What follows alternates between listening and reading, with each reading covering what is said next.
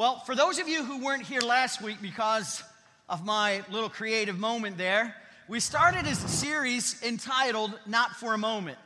And I don't know if we'll go on past this week or not, but I've got to really just, uh, this is the message that was really kind of spurred the series. And so maybe there's just one here this morning who needs the message. I don't know. But if it is, man, would you listen intently to God's most holy word? Well, I'm, uh, I'm really not a music guy. I love preaching and, and sports radio and all that kind of stuff. My favorite group is our praise band and praise team. Amen. I mean, that is like, that is like, they ought to be on radio, you know, and it's just great.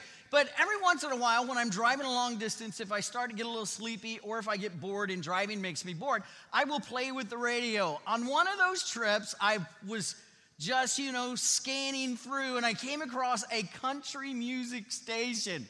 And this country music station played a song by a group called Ricochet, I think. I take no knowledge of that. But uh, it, evidently, it was about a guy who was sitting in church, so I noticed that. And he noticed the lady that he had grown up with, and she was looking at him. And here's the chorus. By the way, you can only do this in country music and bad rap, but, but here it is. She's got her daddy's money and her mama's good looks, more laughs than a stack of comic books. Isn't that great? A wild imagination, a college education, and all adds up to a deadly combination. She's a good bass fisher and a dynamite kisser. Now, I'm telling you, you just don't get that except in country music. You cannot get bass fishing and kissing in one line except in country music, you know? She's country as a turnip green. She's got her daddy's money, her mama's good looks, and look who's looking at me. well, it's kind of a cute song because the author's singing about things that we think makes people successful money, good looks, education, solid family. Matter of fact, there's probably some of you, as I talk about those things, you might be a, a, a little envious or a little jealous because we think to ourselves, if only I had their advantages, if only I had their money, their family background, their pedigree, their education, then I could accomplish great things in my life. Several years ago, there was a famous study done by Victor and Mildred Goertzel and I hope I said their name right. They wrote a book entitled Cradle of Eminence. And in that book, they examined over uh, several hundred highly successful people throughout history. People like Churchill and Franklin Delano Roosevelt, Helen Keller, Schweitzer, Barton, Gandhi, Einstein, Freud, and so on. And they kind of wanted to see if there was any commonalities that made these folks great in, in their time. And what they found was surprising. They discovered that three fourths of all of the children, or of all of the, the adults that they studied, that as children, three fourths of them endured poverty, most of them abject poverty, and they came from broken homes. They found that of all, nearly all of the writers, 74 out of the 85 writers who wrote fiction and drama, and 16 out of the 20 poets that were you know, surveyed in the book, they came from homes that experienced tense, and I quote, tense psychological drama. Tense psychological drama. In other words, their parents didn't get along at all. They screamed at each other, and there was emotional, if not physical, abuse in the home. And over a fourth of these, over 25% of these great people suffered from some kind of physical ailment, such as blindness, deafness, or crippled limbs. It makes one wonder if the kind of home these men and women endured as children influenced the type of people they became as adults. I would like to look at one of these children in the Bible. The story is really starts back in the book of Genesis. Would you just kind of flop your Bible open about Genesis chapter 35, 37, and we're just going to kind of follow the story of this guy named Joseph. Our text is going to come from the book of Hebrews, chapter 13, verse 5. It's the latter part of this wonderful book. And God has said, Never will I leave you, Never will I forsake you. Never will I leave you. Never will I forsake you. And quite honestly, that's a message that many of us need to hear or rehear or reaffirm in our own faith that never, God says, will I leave you. Never, God says, will I forsake you. Amen? Isn't it easy to feel left out? Isn't it easy to feel forsaken? Matter of fact, Don, you know, had the Don Johnson kind of got back from vacation look going on, and Joe, Pastor Joe's back from Africa. He's got that Miami Vice, you know, Don Johnson look going on. And me, I just got Old Navy look, you know? I mean, it's just, I didn't get the memo. It's easy to feel left out. God says, No, I'm never going to leave you, I'm never going to forsake you. And there's this incredible story in the Old Testament from the life of Joseph. Joseph, I'm telling you, overcame similar problems in his life. Joseph came from a highly dysfunctional family. He had 12 brothers, and those 12 brothers were born out of four mothers. You talk about a blended family, buddy, they had a blended family. The brothers didn't get along with each other at all. They were always fussing, they were always fighting, they were always bickering. The only thing they agreed on is that they all hated Joseph. It's not hard to find out the source of the hatred. Jacob, all 12's fathers, all 12 of the boys' daddy, Joseph was his favorite. It was clear. There, there it, it was not even close that there was impartiality between the boys. Joseph was clearly Jacob's favorite. When all the boys would go off to work, it was Joseph who would stay home with daddy. When all the boys were were doing the hard manual labor, it was Joseph who would sit at Jacob's feet. When all the boys would, would do well, it was jo- Joseph who got the coat of many colors by his father Jacob. Clearly, this was the this was the eye of Jacob's heart. You know, it was the apple of Jacob's eye. It was the love of his heart. And, and it was it was to such a degree that it caused jealous and envy in his brothers. And then he had these crazy dreams. And God many times speaks to us in dreams, and I, I think more so in the Old Testament than in the New, and more certainly in that day than in this day. I think God speaks to us during our waking hours through this thing called the Bible. Amen. And so he had these dreams, and he had two dreams. And the dream was basically that the whole family will bow down before Joseph. Now, if you're the 11th boy out of 12 boys, in that culture, in that day, nobody bows down, will bow down to the 11th boy out of 12. It just didn't happen. It was the number one son that had the preeminence. It was the number one son that had the birthright. It was the number one son that would receive the blessing. It was not the 11th son. And so when he had went, his father sent him to the field with his coat of many colors and sent him to the field to check on something for, the, for his father. And he told the brothers about the dream. They just couldn't contain the rage anymore, and they plotted to kill him. Reuben spoke up and said, Well, let's don't kill him. Let's just put him in a pit. That way it won't be by our hand that he dies. Then there were some Ishmaelites that came along. They were distant cousins and, and distant relatives to, to the boys. And they thought, well, you know, we'll just kind of, and greed kicked in and greed kicked over, or greed kicked in, and so they decided to turn the plan so that Joseph was now sold to some distant kin who were on their way to Egypt. Listen to Genesis 37, verses 26 and 27.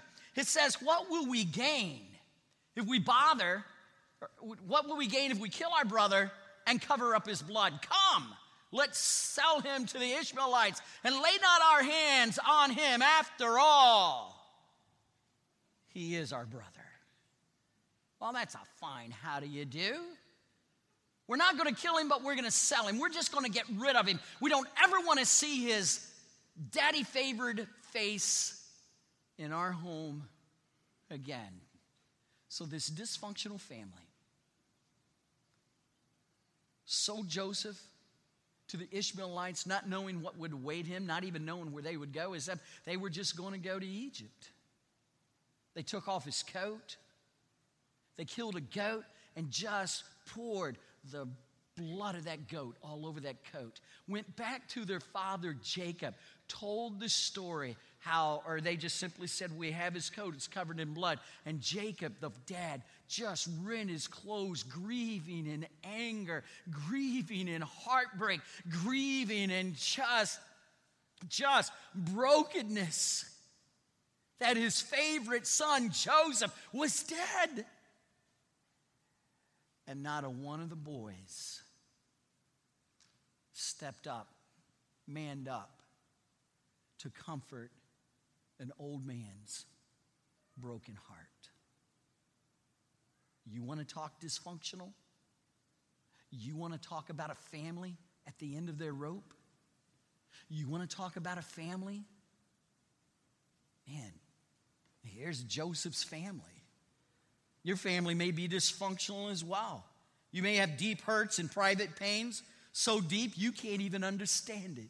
You just feel it but there's no words to express it. For you, because of the anger, the turmoil, the brokenness of your family situation, it may be hard for you to hear God's voice above the bickering, above the drama, above the cutting words. Because of the pit, those scars and those words leave ugly emotional scars. And I don't know why it's like that for you. I honestly don't. What I do know is that God is good and God is constant and God is sovereign and God has given us His most precious word in the form of a promise. And He has said, Never will I leave you and never will I forsake you. Doesn't matter how bad it gets at home, doesn't matter what pit you're thrown into, doesn't matter what uncertain you face in your future, he says, Never will I leave you, never will I forsake you. He is saying, For not for one moment have I ever forsaken you. So, as a 17 year old, Joseph is stripped of everything he knows. He's now in Egypt. By the way, Egypt had already become a, a superpower of sorts. It had been that way before he'd born. They'd already built their pyramids and the Sphinx and and the Temple of Luxor. In those days, as in now, I guess before the recent turmoil in Egypt, Egypt was a tourist attraction. It, it, was a tourist paradise. But Joseph wasn't there as a tourist, he was there as a slave. He'd been ripped from his home and he'd been ripped from his family. He had been dragged across the desert to a land that he'd never known, surrounded by strange people who spoke a strange language that he couldn't understand. At 17, he lost everything that he loved and considered important. And now he lived at the whim of his master. He's the lowest form of life in the nation of Egypt. He has nothing, he owns nothing. In fact, he is nothing. He's a slave. He has no rights. There's no consulate, there's no embassy that he can go to for reprieve he's stuck in Egypt. Didn't seem fair, did it? This guy by the name of Potiphar, who is the chief guard of Pharaoh's prison system, very close in the kind of the cabinet member of, of Pharaoh's, you know, government, kind of the way it worked. And so he had an acquaintance with Pharaoh, but he had a man of responsibilities. He bought Joseph from the Ishmaelites and he puts him in his house. And he noticed something.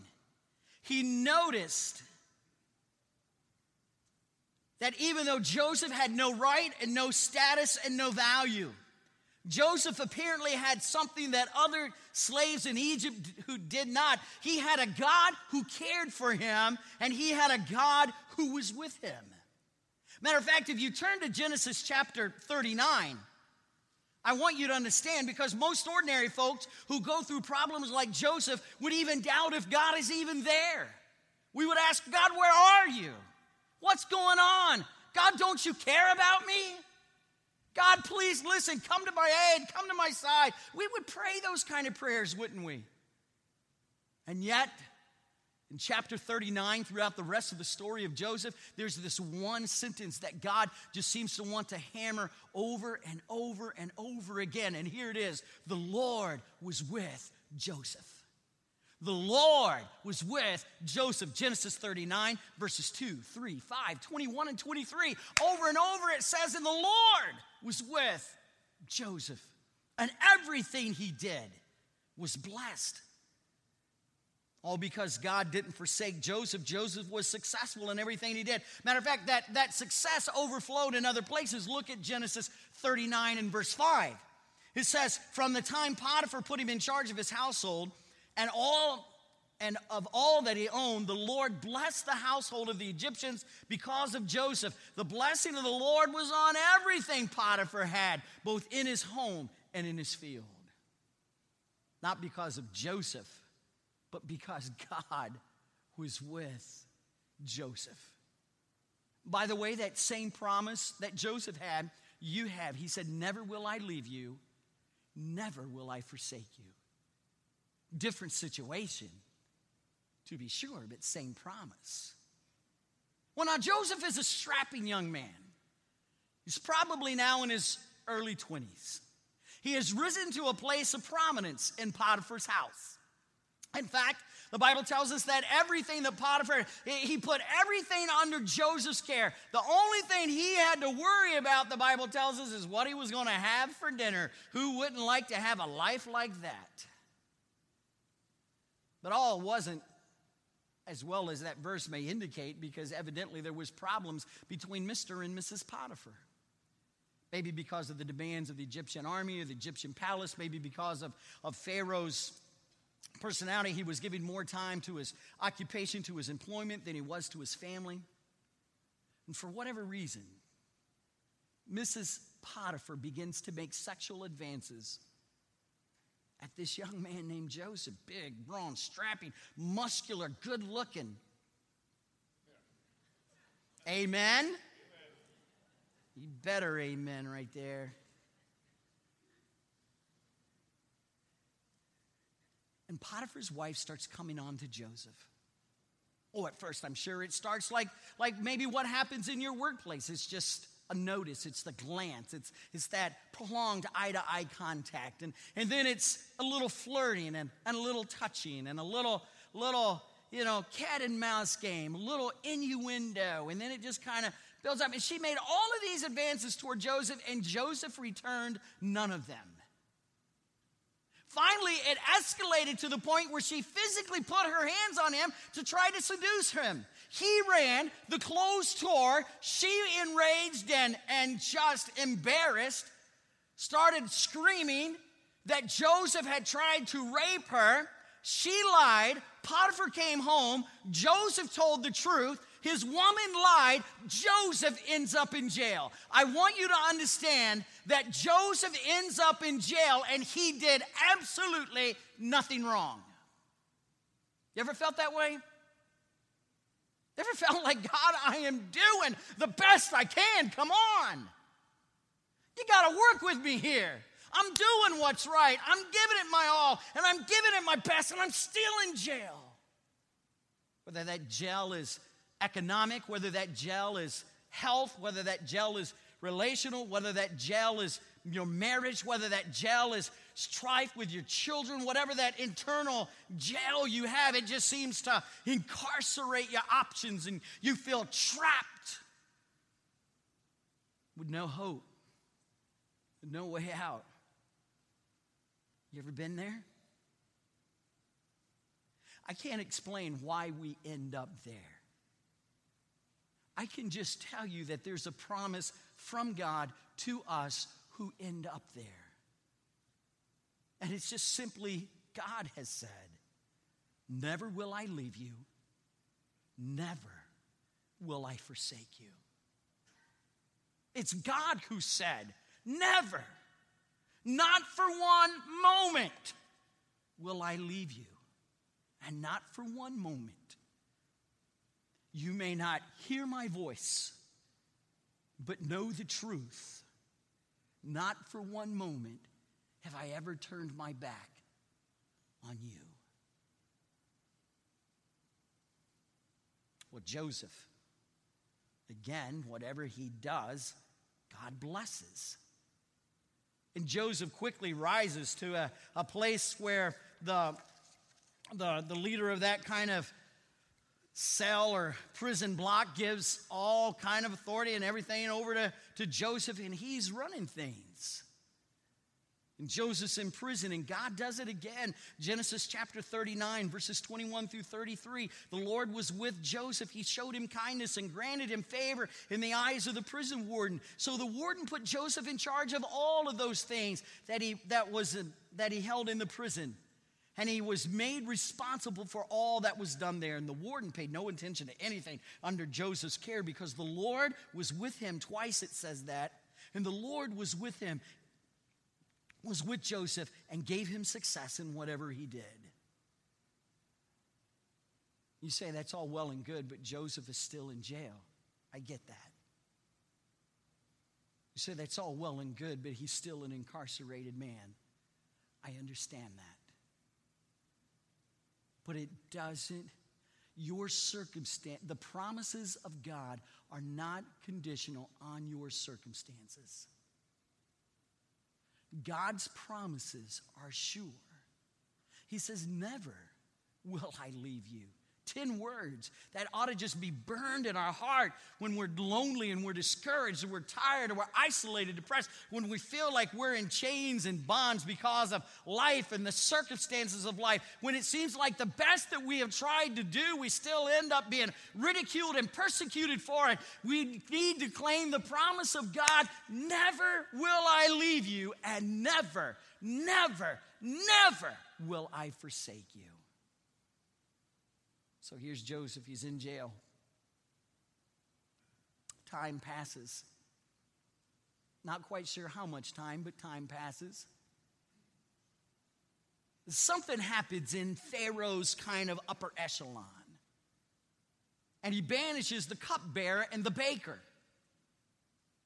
Two pretty important positions. You don't want to be poisoned by those guys. And in the food, and so they were banished to the prison. And one night, the cupbearer had a dream, and the other night, the baker had a dream, and Joseph interpreted both of those dreams, and in three days, both of the dreams happened exactly as Joseph interpreted. And when the cupbearer's dream came true and he was restored back to Pharaoh's favor, he said, Please remember me to Pharaoh.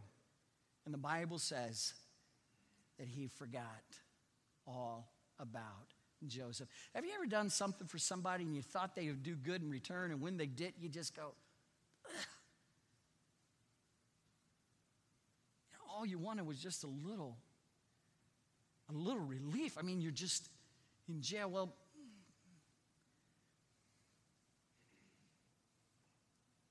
fast forward.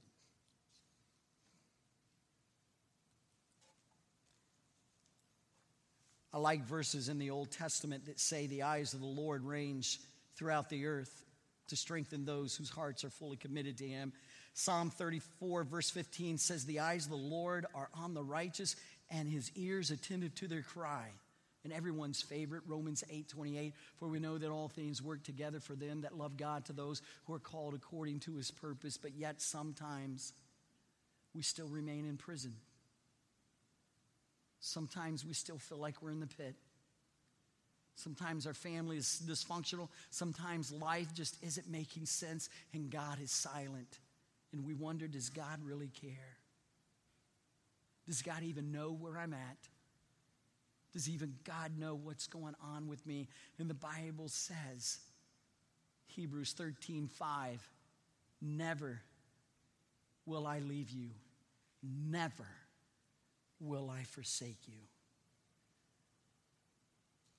I read a book, or part of a book, by Greg Origori, and it's called Growing Pains of the Soul. And he said this There's something suspect about a faith that has never been tested. That's a true line.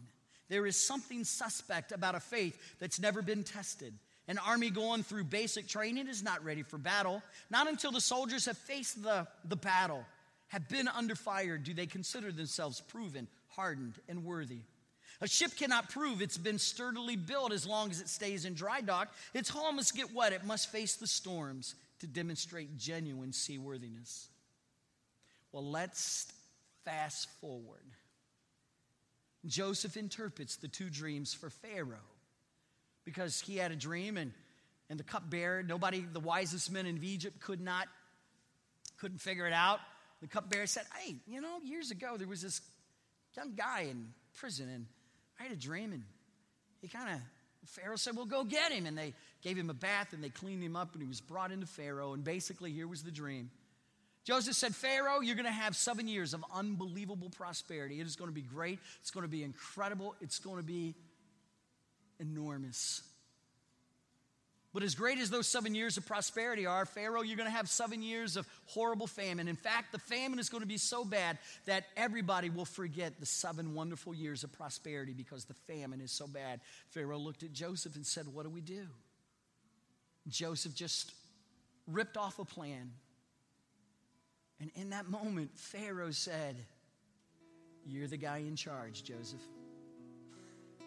And Joseph, who was just simply a slave, a matter of, and a prisoner, a matter of minutes ago, went to become the second in command in all of Egypt. Matter of fact, there was no one any higher than Joseph except for Pharaoh. And then, in an ironic story, it's an incredible story with, with so many plot twists. Joseph gets his entire family down to the palaces of Egypt. And there, true to his dream of 39 years prior. That's right. From the time of his dream and his time of being sold into Egypt until this very moment, 39 years And Joseph is in that awkward moment. He didn't know how to tell his brothers that he was Joseph, he didn't know how to tell his uh, family, and he didn't know how to tell it. He, and his, he wasn't sure how his brothers were going to react. Genesis chapter 45, verses 3 and 5 said this Joseph said to his brothers, by the way, he just blurts it out I'm Joseph! Is my father still living? But his brothers weren't able to answer him because they were terrified at his presence. And wouldn't you be too? 39 years ago, you tried to kill this kid. 39 years ago, you put him in a pit. 39 years ago, you sold him to Israel, Ishmaelites. 39 years ago, you lied to his father and told him that you were dead. And his brothers were terrified at his presence. And Joseph could have killed them all, and it would have been absolutely appropriate because he was second in command of all of Egypt. You talk about revenge factor, he could have done it. But he said, then Joseph said to his brothers, Come close to me. And when they'd done so, he said, I'm your brother Joseph, the one you sold into Egypt. Oh, he knew. And now, do not be distressed and do not be angry with yourselves for selling me here because it was to save the lives that God sent me ahead of you. And look at verse 7 and 8 with a moment of clarity. God sent me, Joseph said, God sent me ahead of you to preserve for you a remnant to the earth to save your lives by the great deliverance. So then it was not you who set me here, but God. He made me father to Pharaoh, Lord of his entire household, and ruler of all the earth. Listen, it was not your design, but it was all part of God's plan.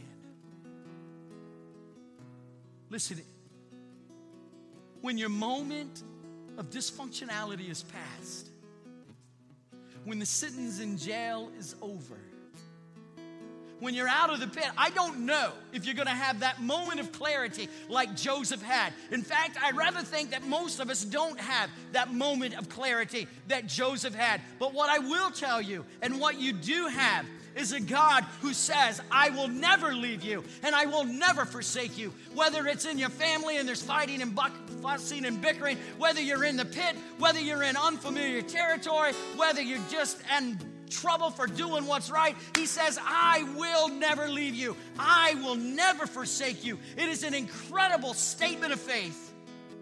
God says, I will never leave you. man, listen, what that simply says is He will not abandon us, desert us, leave us helpless. God is with us, and He will not forsake us. That's His word. That's His promise. You can bank on it. You don't have to hear God's voice today, but I'm telling you, what you do have to believe today is that He has not, that God will never leave you and that God will never forsake you. That's His promise. No matter your circumstance, no matter your future, that verse tells us, tells me, tells you that in spite of all that we've gone through and all that we face, that not for one moment, not for one moment have we been forsaken by God. Because God is good and God is constant and God is sovereign. And when life hurts and we're at our worst and our world falls down, Hebrews 13:5 promises that God is with us and he will not for a moment not for one moment forsake you. Will you bow your heads for just a moment? I wonder if you're here this morning and you go, Pastor, I don't know who you thought that message was for, but it was for me. Man, I, I just hurt like that. I, I feel like that. I'm lonely like that.